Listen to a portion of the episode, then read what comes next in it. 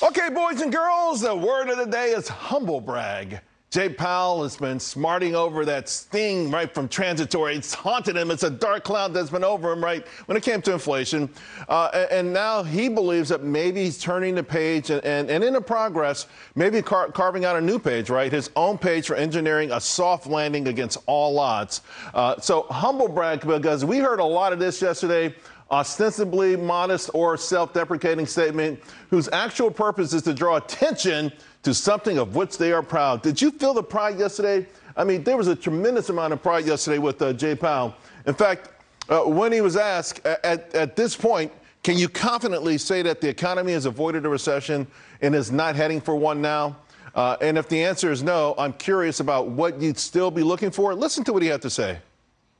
I think you can say that there's little basis for thinking that the economy is in a recession now.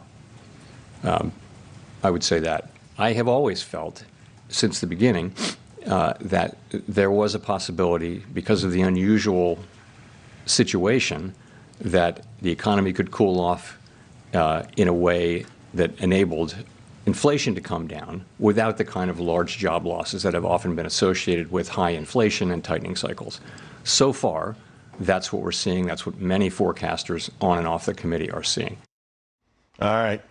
So essentially, he's saying everybody got it wrong, uh, and he, you could tell. I, I, was saying this from the very beginning. Few people believed me. He thought from day one he can engineer this this soft landing.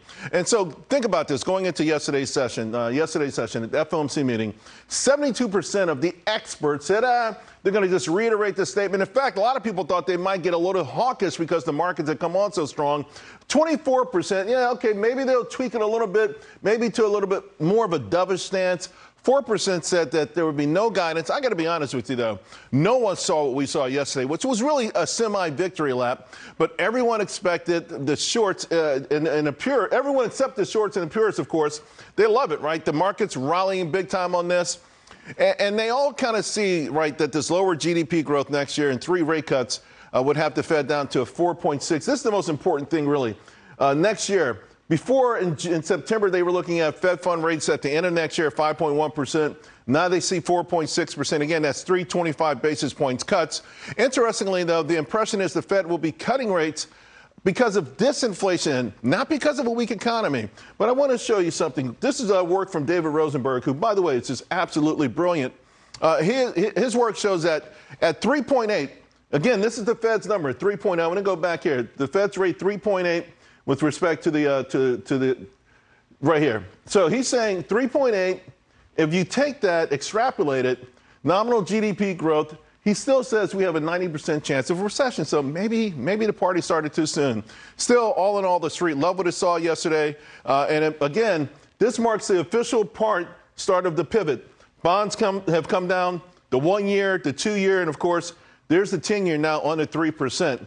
Here's something to consider, though, folks. Uh, and it's really odd, this, this need, the Wall Street need for a pivot, hasn't really been great for stocks. Look at all these triangles. Those are your pivots, and these have been the reactions every time. I mean, the market has got hammered on some of these pivots. Look at this pivot, hammered. Why do we want to pivot? Of course, right now, investors are singing happy days are here again, but for how long? I want to bring in Bianco Research President Jim Bianco. Jim, you know, the tone of yesterday's press conference obviously was upbeat, sort of mission accomplished. Everyone thought the market uh, would really that, that the market would have to come to the Fed, not that the Fed would sort of come and meet the market. So, is it premature? What's changed? You know, uh, that's a good question. I don't know what's changed other than Jay Powell's talked a lot about renormalization, rebalancing. And during the 2010 to 2020 period, when the stock market boomed, you never really saw it translate into inflation or booming growth or worries about overheating. But when the stock market boomed in 2021, remember that was the meme stocks, that was Dave Portnoy picking letters out of a Scrabble bag to buy stocks. That's how crazy we got in 21 we did have inflation in 22. Now, I know we had some other things going on like government spending, our government stimulus, and zero interest rates, but that contributed to it. So I guess really the question I have is if this stock market takes off and if interest rates fall, are we looking, say, by the middle of 24 at an overheating economy and sticky to higher inflation again? And Jay Powell seems to be saying the answer is no. I'm just not so sure that the answer is no right now.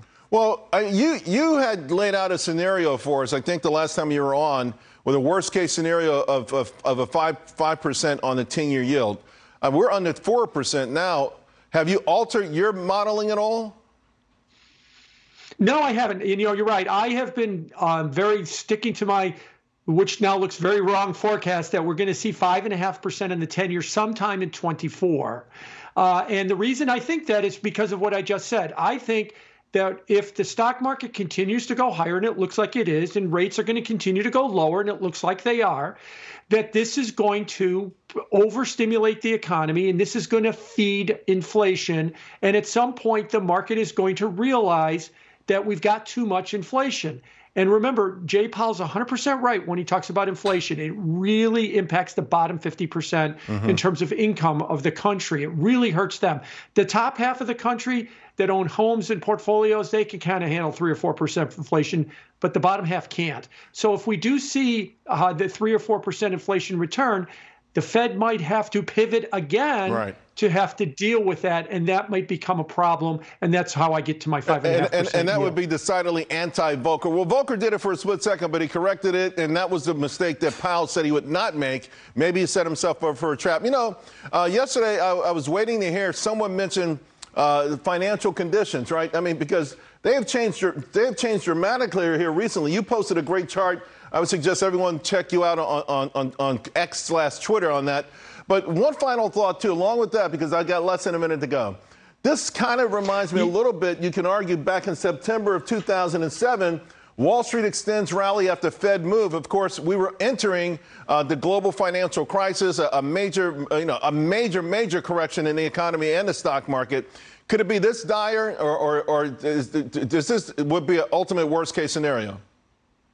No, I don't think it's it's that dire. When I I posted the financial conditions chart, I was saying that financial conditions are easing, and that's a nice way of saying that everybody is watching us. Your brokerage statement's going to go up. Your home price when you get your Redfin or Zillow estimate is going to go up. You're going to feel really good about that. I'm going to feel good about it when my brokerage statement and Redfin estimate goes up too. What am I going to do about it? Am I going to run to the store and spend some money feeling good about it? Or am I just going to sit there and watch that number go up and just be satisfied with that? I think we're going to run to the store and spend some money, and that's where I get my overheating uh, concerns. Right. And, and, and I mean, you're not the only one, right? When this I remember a few meetings ago when, when Powell was asked about financial conditions, he gave an answer that was completely opposite. Again, you know, they, they have the luxury of creating their own metrics, right? So at the time, people were like, huh, that's not the financial conditions. But as it turns out, it, it really, really was. So, uh, I, I, you know, we'll, we'll see where we go from here, Jim. I appreciate you being a stand up guy. Your work is fantastic.